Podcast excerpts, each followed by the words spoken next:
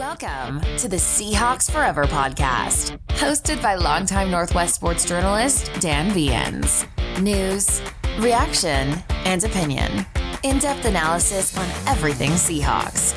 And now, here's your host, Dan Viens.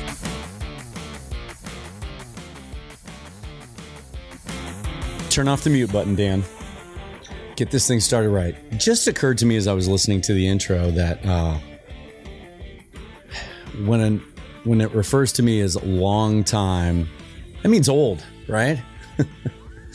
means I'm old. means I've been through a lot of these drafts. Uh, I will say this: still coming down off the whole process from last week, and uh, have to say this was the most fun I've ever had uh, anticipating a draft, studying for a draft, um, trying to understand what they did in the draft.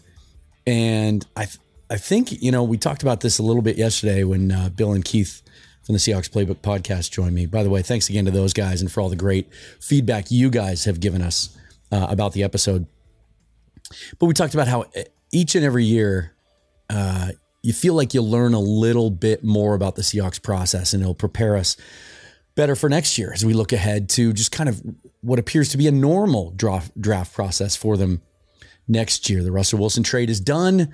Um, they do have the extra third next year, but otherwise, all their native picks. This is this is when it gets fun. You know, we were caught in that cycle for a while, and it started with the Percy Harvin trade, the Jimmy Graham trade, trading out of first rounds on a number of occasions, and then obviously culminated with the trade for Jamal Adams where we just got used to A, drafting low, and B, not having a lot of draft picks and having to watch Schneider kind of work his magic, trade down, accumulate picks. Um, this is a lot more fun because we get access to prospects that uh, weren't under consideration before. Um, even as now we're starting to see um, mock drafts for 2024 come out and big boards come out for 2024. And I'm already trying to familiarize myself with some of the names that I didn't know already of some of the top 50, top 100 guys. So I know who to focus on. Well, now it doesn't really matter how the Seahawks perform next year. The entire array of available prospects is kind of open for us to dream on, right?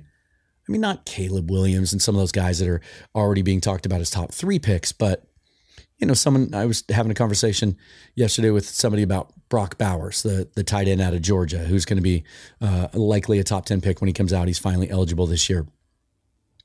Um, and okay, let's say that's where he's at. And the Seahawks really want a dynamic tight end. They have they have the wherewithal now to be able to move up. So it just kind of opens things up. And and now we've seen two drafts in a, in a row where the Seahawks had a top ten pick, multiple day two picks.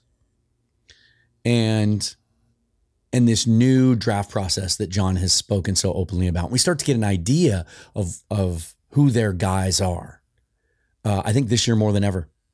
Um, we really saw some of the character things that they look for and uh, some of the athletic qualities and um, motor and things like that. And I tried to take some of that in, into account when I did my shadow draft. So, first of all, Welcome back to Seahawks Forever. I am Dan Viens. Appreciate you listening. Hit subscribe if you're watching on YouTube. Please help support the channel that way. Uh, you'll get notification of new episodes and follow me on Twitter at Seahawks Forever. And also subscribe on whatever uh, audio podcast app you prefer. And if you really like what we do, lots of nice comments on the YouTube page. Um, but if the app you use to listen on podcasts, if you listen on Apple, uh, leave a review. Uh, that would really help out the show as well. Um, the shadow draft. That's what, that's what we're going to get to today. We've got some news to talk about first, but what the shadow draft is, and I mentioned it on the show yesterday. This is something Keith Myers taught me when he and I were working together for 12th Man Rising.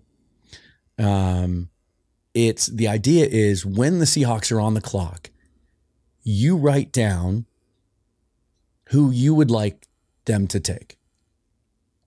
And with each pick, you have to uh, you have to adapt because you know if, if if you're sitting there at a certain draft spot, they're on the clock. There's a corner there that you like, but the Seahawks, in actuality, just took a corner. You have to ignore that. What did you do, and what are your plans? so that you can put together a comprehensive draft. See what I mean? So if at 20 I liked Joey Porter Jr., I'm still going to take Joey Porter Jr. if I didn't take Witherspoon at five, if he's the highest guy on my board, because if I did something different at, at five, right? So that's kind of the fun of it. Uh, there were a couple of times on day three, especially when I was trying to get that last reaction show in, and I, I had to I had to get out of here before the end of the seventh round, where uh, I had a moment they were on the clock uh, in the sixth round, and I almost forgot to make a pick. Um, so there is a little bit of stress involved, but I'm going to unveil that today. I'm going to show you side by side with what the Seahawks did at each pick, and then where the players I ended up taking ended up going. Did I get any of them exactly the same as the Seahawks? Was I way off in some of my assessments? Were players taken right after that? And then what does the overall draft class look like in comparison to what the Seahawks did? Uh, but before we get to that, there is uh, some news today. And the 12s, Seahawk faithful, are a little bummed today. Uh, Poona Ford signed a one year deal with the Buffalo Bills. Reportedly, according to Tom Pelissero uh, of NFL Network, took less money to sign in Buffalo uh, than he had offers elsewhere because he saw an opportunity there um, to potentially win a Super Bowl. Uh, Buffalo's interest in Poona was no surprise. They had him in for a visit, um, had an offer out to him before the draft that he declined, and uh, they upped that offer a little bit today or yesterday, um, in part because now that we're beyond May 1st, any signings uh, doesn't affect their compensatory pick formula for next year. Um, and they've got a high pick coming to them um, uh, because they lost uh, Tremaine Edmunds, right? Um, and so the, the interest was there. All four of their key interior defensive linemen, including guys like Ed Oliver, are on expiring contracts. And so they just wanted to to sort of get the guy into the program and, and he fits a need. And uh, reading about the fit there, he's going to play one tech. He's going to play true nose tackle. He's not going to play out of position like he did here last year. And and that's something we talked about at length yesterday, Keith and Bill and I. And and Pete Carroll was very transparent about his desire to bring Poona back, and actually um, after the draft even used the word need. We need him back. We may never know what their offer was to him. They may have been counting on the fact that he might have taken less to return. Um, but the issue, as much as we might like some of the guys that they drafted and signed, and Dre'Mont Jones and Jarran Reed, very, very thin up front still. And as we discussed yesterday, not just thin up front, the bodies are there and there's upside with Cameron Young and Mike Morris.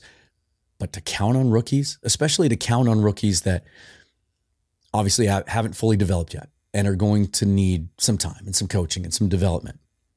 You know, Cameron Young, Mike Morris might end up being foundational defensive line pieces on this roster, but probably aren't going to see the best of them until year two or three. I think a good example of that would be Boye Mafe. We saw flashes last year.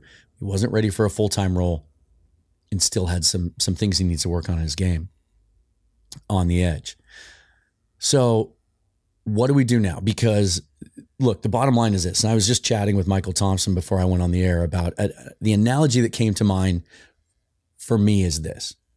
We may like the group that they have. And right now, literally on their roster, this is what the Seahawks have Dre'Mont Jones.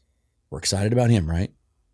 But it all seems to kind of be on his shoulders at this point. Jarran Reed, mixed bag. His tape in Green Bay last year, not good. Is he going to be closer to the player that they had when he was in Seattle the first time or the solid performance that he put together when he went to Kansas City? Then there's Myles Adams, the undrafted free agent going into his third year, kind of undersized guy, flashed last year on the active roster, but he's an unknown. And then the two rookies, Cameron Young, Mike Morris. That's it. Bryan Mone is going to start the season on the pup. He he may not be counted on at all this year. That that knee injury wasn't just a clean ACL it sounds like it was more than that. They signed Robert Cooper in undrafted free agency, uh, traditionally built nose tackle out of Florida State, 6'2, 335. They've had luck with those guys in undrafted free agency. Uh, but what do they do? You have to add, I think, as we were discussing yesterday, two veterans to that group Uh, and they're not going to be guys that are sure things, guys on veteran minimum deals, guys that want to be part of the culture and part of the program here, but that can help in a rotational role and ease some of the burden on those rookies. Uh, we always look to the guys that we recently let go. And so the, the attention is going to f- shift now to Al Woods and Shelby Harris. Uh, Woods is, I think, 34 now, 35. Uh, had interest from the Cleveland Browns, but then they went out and drafted Siaki Ika, very similar player. Um, I tend to think that Woods is kind of in that Austin Blythe sort of middle ground right now, where he's thinking about retirement. And maybe his choice is retirement or back to the Seahawks. And maybe that's one of those things because he's a veteran that he doesn't sign before training camp. And the Seahawks go to camp and kind of see what they have. Is he willing to take a vet minimum deal? Are the Seahawks willing to get creative like they did coming out of the COVID year, maybe do a void year deal? Uh, so he has a low cap hit for this year and they can move on easily after next year. And then there's Shelby Harris. Uh, had had some injury issues last year when he came over from Denver, but really versatile, played well at times. Uh, great locker room voice, leader, real positive influence in the locker room. To me, if you're only going to choose one of those guys, I know Woods is a true nose tackle, and we think we're lacking that. I like Harris's versatility because he can play pretty much all the way up and down that that three four line um, move around, gives you a little pass rush juice to go along with Dre'Mont Jones. They obviously have history together in Denver. How much money is he willing to sign for? Are there other guys? Looking at the free agent list, Poona was the best of the guys that were out there. Um, Akiem Hicks, 34 years old last year. Uh, these are just the guys, veteran defensive, interior defensive linemen that are free agents currently that played at least 30% of their snaps with their team last year. Akiem Hicks, run stuffer, but over the last five, six years has missed multiple games each year. Guys like Chris Wormley, Matt Ioannidis, uh, sort of rotational guys, a little bit more pass rush upside from those guys than true nose tackles. They're both around that, that they're both kind of 6'4, 6'5, 300. And Ndamukong Suh, a lot of people bring him up. He's 36 now. What does he have left in the tank? Might he be a guy that if they get into camp and they need to add a veteran, you know, he's talked about his desire maybe at some point in his career to finish up here in the Northwest. Of course, went to school in Oregon.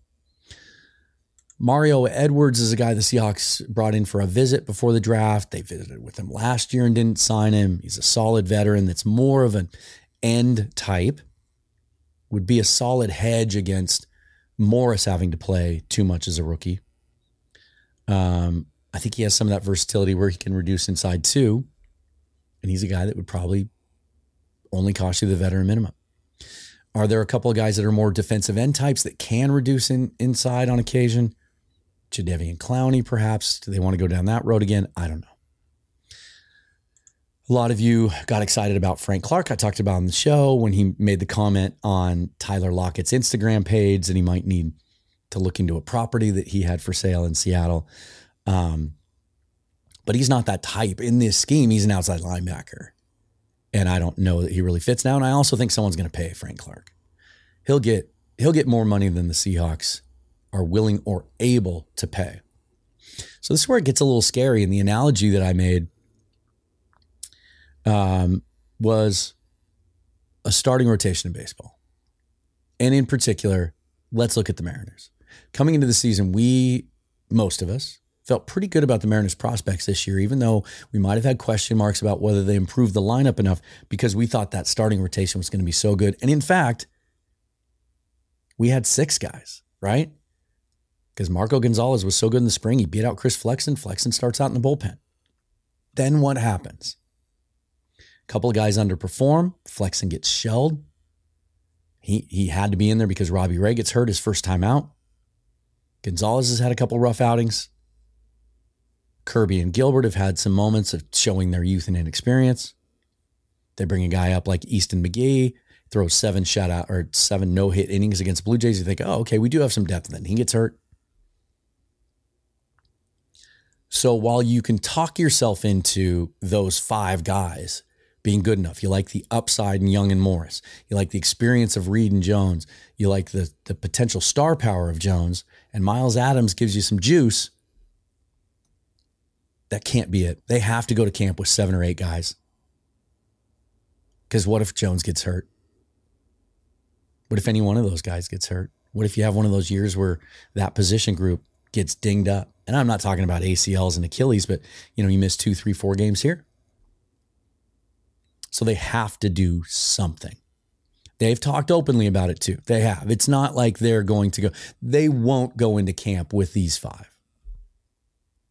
Schneider talked about it on his last uh, radio show before the draft last week that, you know, the phases of free agency and talked specifically about June 1 cap cuts, how new players and new names will become available and they have to be ready to react to that. They have to be ready to move on that. Are there guys you get closer to training camp that maybe you can trade a late future draft pick for? Um, where do they sit financially today? Can they do it? What can they do? Currently, according to the NFL Players Association, the Seahawks have 7.08 million in cap space. It's a little bit different than what over the cap shows. Over the cap shows uh, 6.2, 6.3, but it's in the ballpark. And then over the cap estimates their effective cap space as that they're about three and a half million in the red. And so you do the math, that means they need nine to ten million dollars to sign the draft picks that they just drafted based on what their slotted cap hits are going to be. Um, and by the way, uh, side note, there was a there was a story last week that was very well done by Michael-Shawn Dugar of the Athletic about how John Schneider has talked more openly this year about cash and cap and how they're they're kind of tight on their cash and cap and they have to manage that well. They, it led some cynical types to say, are they strapped? Is Jody Allen being cheap? No, just the Seahawks do things a certain way. They're owned by a foundation. Remember that, not a rich individual. They're owned by a foundation. She is bound by certain parameters, one of which may be that she may be re- required to sell the team at some point. But they have to work on a budget and that's a cash budget too, which likely rules out things like the easiest way to create cap space would be to take part of Quandre Diggs' $13.5 million salary this year, convert it to a signing bonus, spread it out over the rest of his deal. Boom, you pick up seven or $8 million in cap space. But to do that, you have to write a check for seven or $8 million. Uh, and that doesn't sound like something they want to do. So how do you clear that space? How do you come up with that three to four million just to sign the draft picks, let alone be able to go out and sign some veterans uh, pretty easily, actually. And I think these are all moves at the Seahawks um, that kind of range from absolutely definitely want to make it happen to I could see it being something that they'd be interested in. Uh, some things that I don't think will be under consideration. They're not going to redo DK Metcalf's deal already. It's too new. I don't even know they would redo Tyler's deal. You could add a year or two to that. I think at his advancing age, you want to kind of see how that plays out. Um, the biggest one is Uchenna Nwosu.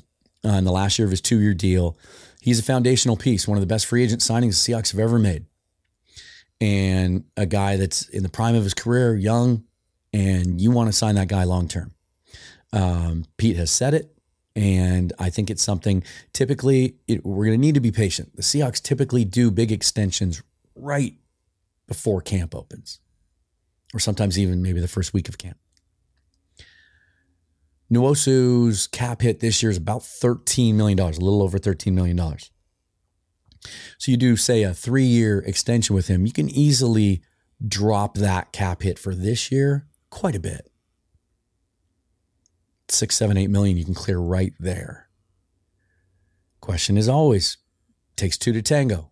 Does Nwosu want to be here? Sure seems like it. Sure seems like he found a place where he fits and that believes in him and gets the most out of his ability. Um, if they can make that happen right there alone, you clear a pretty significant amount of cap space. You can make some things happen. But here's a couple other uh, to consider, especially because the Seahawks ignored tight end in this draft. A draft that we talked over and over about was a very strong tight end draft, and that they might dip into that at some point because uh, contractually, Will Dissly's the only guy signed beyond this year. Colby Parkinson and Noah Fant are in the last year of their deals. There were some rumors they may have been open to trading Fant, He counts about six and a half million dollars guaranteed right now uh, on his fifth year option. Uh, that obviously didn't happen. It's not going to happen now. But what if you could extend him? You know, they like him. They, they almost drafted him the year he came out. They, he fits the offense. I think they just kind of started scratching the surface. Seemed like he and Gino really built some chemistry late in the year. You can drop that six and a half million dollars down quite a bit too by signing him to an extension. How does he view his value? Does he think a big year can put him up in that upper echelon, some of those tight ends that are really getting paid? I don't know. And then what about Dissly? He's got a couple years left on his deal. He's had some injury issues though. He's a $9 million cap hit. I don't know if you can do much there unless the player is highly motivated to do something. Maybe you tack another year on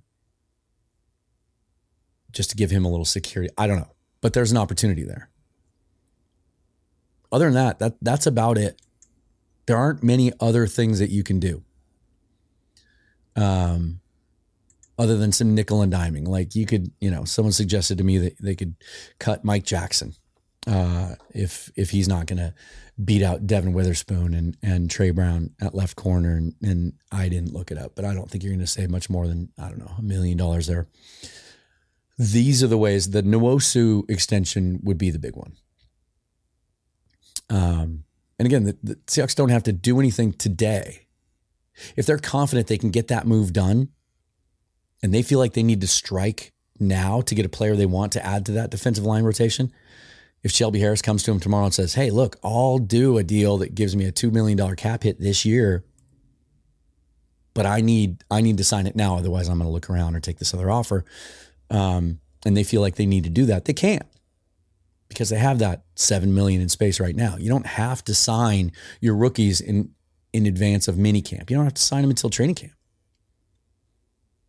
So they have some time, but they better be damn sure that they can get some of these other things done. Um, other news, as expected, Jordyn Brooks' fifth year option was declined by the team, would have guaranteed him 12.7 million next year.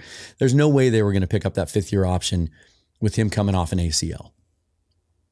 But again, I think he's another one of those guys. He is everything the Seahawks look for in character wise, how he's wired. Uh, the linebacker market uh, isn't uh, it's pretty affordable. We saw this offseason, you know, the top top guys, the big name guys got some money. Um, but you know, Brooks isn't going to ascend to that level, especially coming off an injury. Um, so I think the odds are pretty good that you, um, you know, if he comes back from the injury and he looks good and he plays good, um, that they could probably still keep him in the program because linebacker, you know, beyond next year, we're going to talk about this a little bit in this this shadow draft coming up in a couple of minutes. The only linebackers uh, signed beyond this year are outside linebackers. You know, Devin Bush one year deal, Bobby Wagner one year deal, uh, Vi Jones, the undrafted free agent, Jon Rhattigan. Those guys are on tenders. Um, nobody signed long term as an inside linebacker, and they didn't draft one. Um, so it, I, I think they're counting on that as they move forward. What they could have done to make us breathe a little easier there is draft a linebacker or two, right? So, uh, this is called the shadow draft. And let's get into this. I'm just going to bring it up. If you're watching on the video, the live feed, uh, I am going to bring up the screen right there. And what you see on the left side there in the green is Seahawks actual picks at each spot. And then next to it, the player that I had wrote written down when the Seahawks were on the clock before the pick was announced, what I would have done in that pick. And let's start at the top. Look, I had all the questions in the world about not just his character. I think that was being overblown. I don't think the Seahawks took Jalen Carter off of their board because of the accident. I think they took him off their board and they said some things in the press conference after day three that I think touched on this. Um, because they weren't sold on his self motivation the way he's wired, his passion for football. A lot of people said, hey, they're going to bring him in because they have the culture to surround him and they can get the most, they can coach him up, they can get the most out of him. The Seahawks sound more now than ever like they're not interested in that type of player, no matter how talented he is. That they shouldn't have to draw that out of him. That they'll coach you up on technique, but they don't want to have to teach you life lessons. They want players that are already waking up every day trying to find ways to be great. But I went ahead and took Jalen Carter because, as, I'd said many times leading up to the draft and in a lot of the mocks that I did, when you took Jalen Carter at five, just based on talent alone, the rest of the draft board really fell into place in a much better way. And it feels like you're working from ahead instead of behind, right? And then, as I had locked in my philosophy leading up to the draft, we talked about this in the last mock I did before the draft, that I was just going to keep it simple. I was going to, I was going to draft for need, but take players that I thought were rated in that range on the board, but take care of my biggest needs first so I could let the rest of the draft fall to me. So at 20, I took Myles Murphy, the edge defensive end out of Clemson. Um, I have questions about him as a prospect. Don't know anything about his personality or character, uh, other than at his size and length and athletic profile, uh, you can see a player to be unlocked in there. Production didn't always show up on tape, didn't have big sack numbers, didn't make a lot of dynamic plays, but strong edge setter, really athletic, big, long, could move inside and out. I thought man, if you could get Jalen Carter and Myles Murphy in that first round, go to bed that night, you can wake up and just let the rest of the draft happen however you want it to happen or however the board falls to you, which allowed me to do some things on day two. So instead of Devon Witherspoon and Jaxon Smith-Njigba, I end day two with Jalen Carter and Myles Murphy, who Murphy ended up going 28, eight picks later. Then on day two, I took Joe Tippmann, the center out of Wisconsin at 43 uh, or at 37 instead of Derick Hall. And I based this on a lot of things. First of all, he was my favorite center prospect in the draft. Really athletic, nasty, mean, got to the second level. Um, I think he might have the best career of all the centers that were drafted in this draft. Um, but also, I knew the Seahawks had interest interest in him. They sent Steve Hutchinson back to work him out the week before the draft. There was that Tony Pauline report that were they were even considering him in the late first round, maybe after a trade back.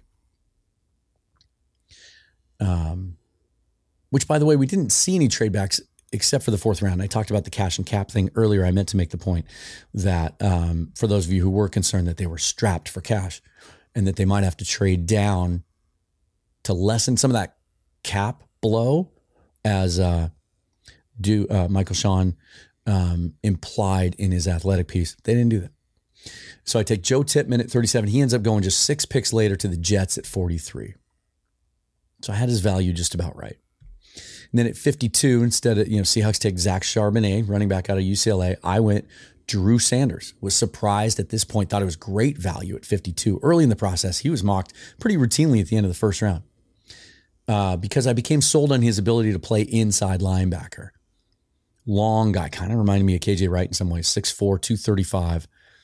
Uh, was was an edge player at Alabama, moved inside at Arkansas. So he was still kind of learning the position, but showed the ability to come up and stack and shed. But also a guy that you could put on the edge and bring as an outside rusher. Thought his versatility, his ability to drop in cover also was really exciting. And now you've added to that linebacker group and you can look ahead a few years and it's not a barren wasteland going into the offseason next year. Thought he was a good complementary player. And maybe what Myles Murphy was lacking is a twitchy edge rusher, more of a defensive end, more of a five technique.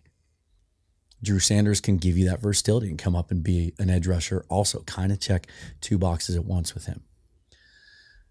In the fourth round at 108, instead of Anthony Bradford, guard out of LSU, I went Roschon Johnson, a running back I had routinely mocked to Seattle in about this area. He ended up going 115, so only seven picks later a similar running back in some ways to Zach Charbonnet. Bigger dude, 230 pounds, can break some tackles, but dynamic enough, has some shiftiness, catches the ball well.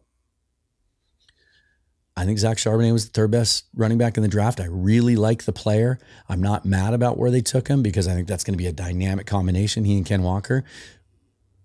But it'll be interesting to see over the next couple years, right? How Roschon Johnson's career looks his performance on the field against Zach Charbonnet. And then at 123, Seahawks went Cameron Young because they had to.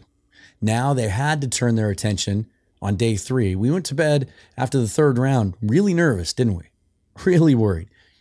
So they wake up on Saturday and they just start attacking the trenches on both sides of the ball because they had to, because they went corner wide receiver early. So they go Anthony Bradford, or they go Cameron Young. I went Darius Rush cornerback. Unlike a lot of fans, I did see corner as an as a position I wanted to add to on this roster. Mike Jackson's a fine player. Tre Brown, Tre Brown has shown flashes. But this was a deep corner draft. And I thought we could upgrade that spot and improve our depth at the same time. Darius Rush might have might have had the, the best senior bowl of any corner, 6'2, 200, you know, has that long ability to, to really play a lot of press man. I love Devon Witherspoon, best corner in the draft. My favorite tape to watch this whole offseason. Think he's going to be a superstar. But in the fourth round, Darius Rush,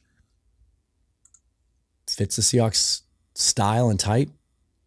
And I think might have been good enough to start as a rookie over Jackson as well. In the fifth, I got a little, um, I took a chance instead of Mike Morris at 151. And I considered Morris in that spot. You can see that I didn't, we didn't make any of the same picks, but that was as close as we came. That and 154, which I'll talk about in a minute.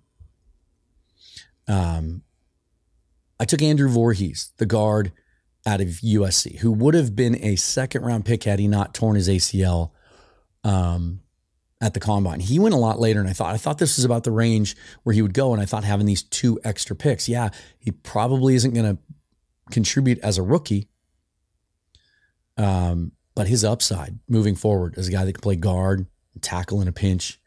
Um, you know, you red shirt him. I thought that would have been great value. He ends up going 229. Really surprised me there. And then at 154, I mentioned that, you know, I gave some thought to this player, not in taking him in my shadow draft uh, because I had taken Joe Tippmann, but I liked him in this spot because I actually even tweeted after they took Morris, hey, why don't we just stay at Michigan, take the other center uh, there. I went Parker Washington, uh, wide receiver out of Penn State, a guy that I've liked all through the process, a slot guy. So he would have still fit that same role as JSN. Um, a little short, I think 5'10. Uh, kind of reminds me of Doug Baldwin in the way he's built, sort of looks like a running back. Uh, really strong player, good route runner, had some injury issues last year, was hurt through the process, so he slipped a little bit.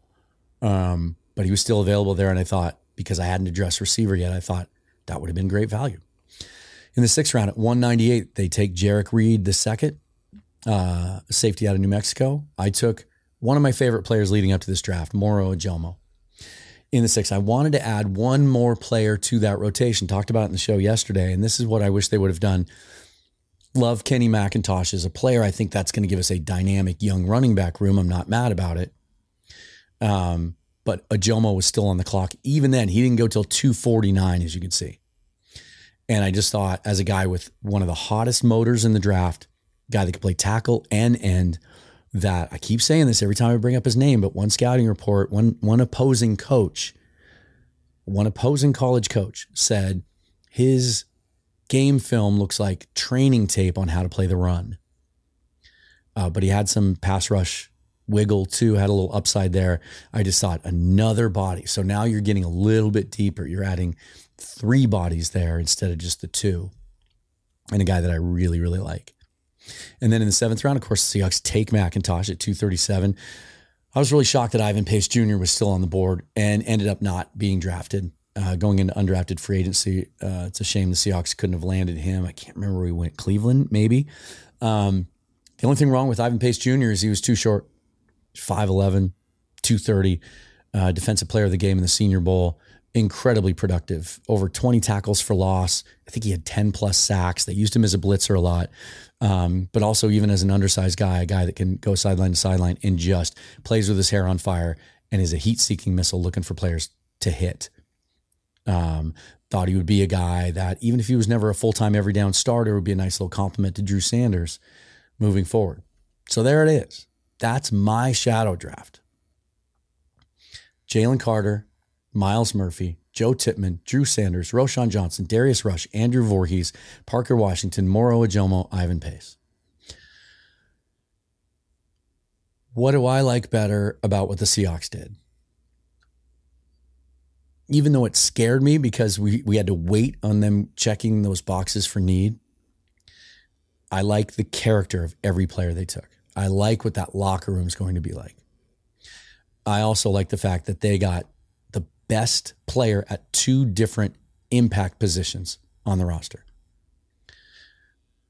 Devon Witherspoon at five, the best, most dynamic corner in the draft, and I think a unique guy that's gonna, it's gonna uplift that defense. And Jaxon Smith-Njigba, a guy that I think that can be a superstar in the slot and complement DK Metcalf and Tyler Lockett and that tight end group and those running backs. And this could be the most dynamic offense we've seen Seattle in quite some time. So I like what they did there. I like all their picks overall. I would have felt better about the bodies we had on the defensive line, but I'll, I'll say this. Both these lists make me nervous, but for different reasons.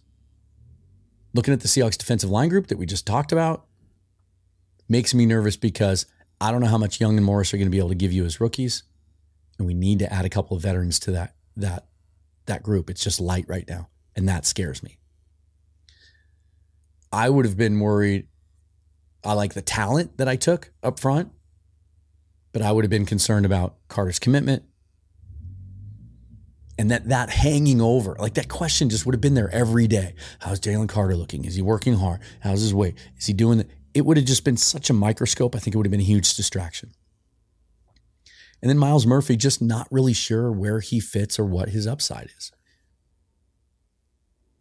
I mean, I think there's a there's a chance three years from now we might look back and say Mike Morris is a better player. Just that really stereotypical kind of poster child for three four defensive end because he's bulking up to 295. I bet he shows up at camp at 300, six foot six, long limbs, bull rusher, hot motor. It'll be interesting to see. Like I said, I think Joe Tippmann's going to have a better career than uh, Olusegun Oluwatimi. I have fallen in love with the Anthony Bradford pick. I think he's going to start at some point as a rookie over Phil Haynes, and I think, I think he he's going to be potentially a Pro Bowl guard and a guy that can contribute as a rookie. So I, I'm not going to say it's a wash. I actually think Bradford might be a better player long term than Voorhees.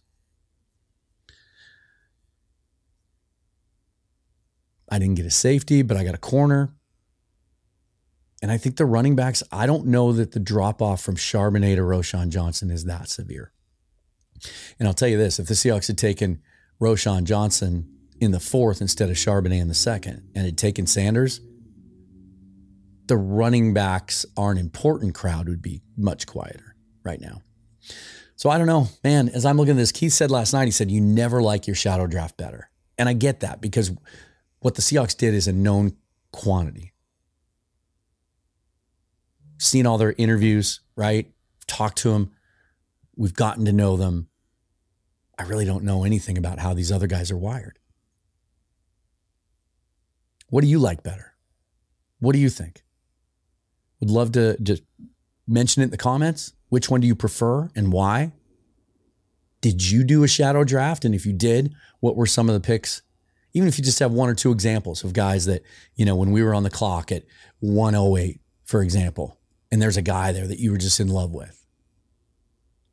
Tell me in the comments, hit subscribe, follow the page, support the page. Um, really appreciate all the support during the draft season. This has been, uh, as I said, a just a tremendous, tremendous amount of fun. And now we move on, right? We get into more free agency. I'll certainly keep you abreast of any news and react to that. We'll start breaking down the uh, oh the position groups and the depth chart one by one. Um, and uh, getting some guests on. Uh, Dana and I talked about having her on sometime soon when things settle down for her and she's recovered about her experience at Kansas City going to the draft. And then uh, we'll just continue getting some of my favorite podcasters and analysts on here to give us their take. I've got a couple really, really fun surprises lined up for the offseason as well. So, uh, might take a break for the rest of this week unless there's any breaking news. Might just take a breath. Hope you do too. Hope you enjoyed this. Can't wait to hear your comments on the Shadow Draft. Subscribe to the page. Follow me on Twitter. I am Dan Viens. Thank you for listening and watching. Uh, listening to and watching Seahawks Forever podcast. We'll see you next time.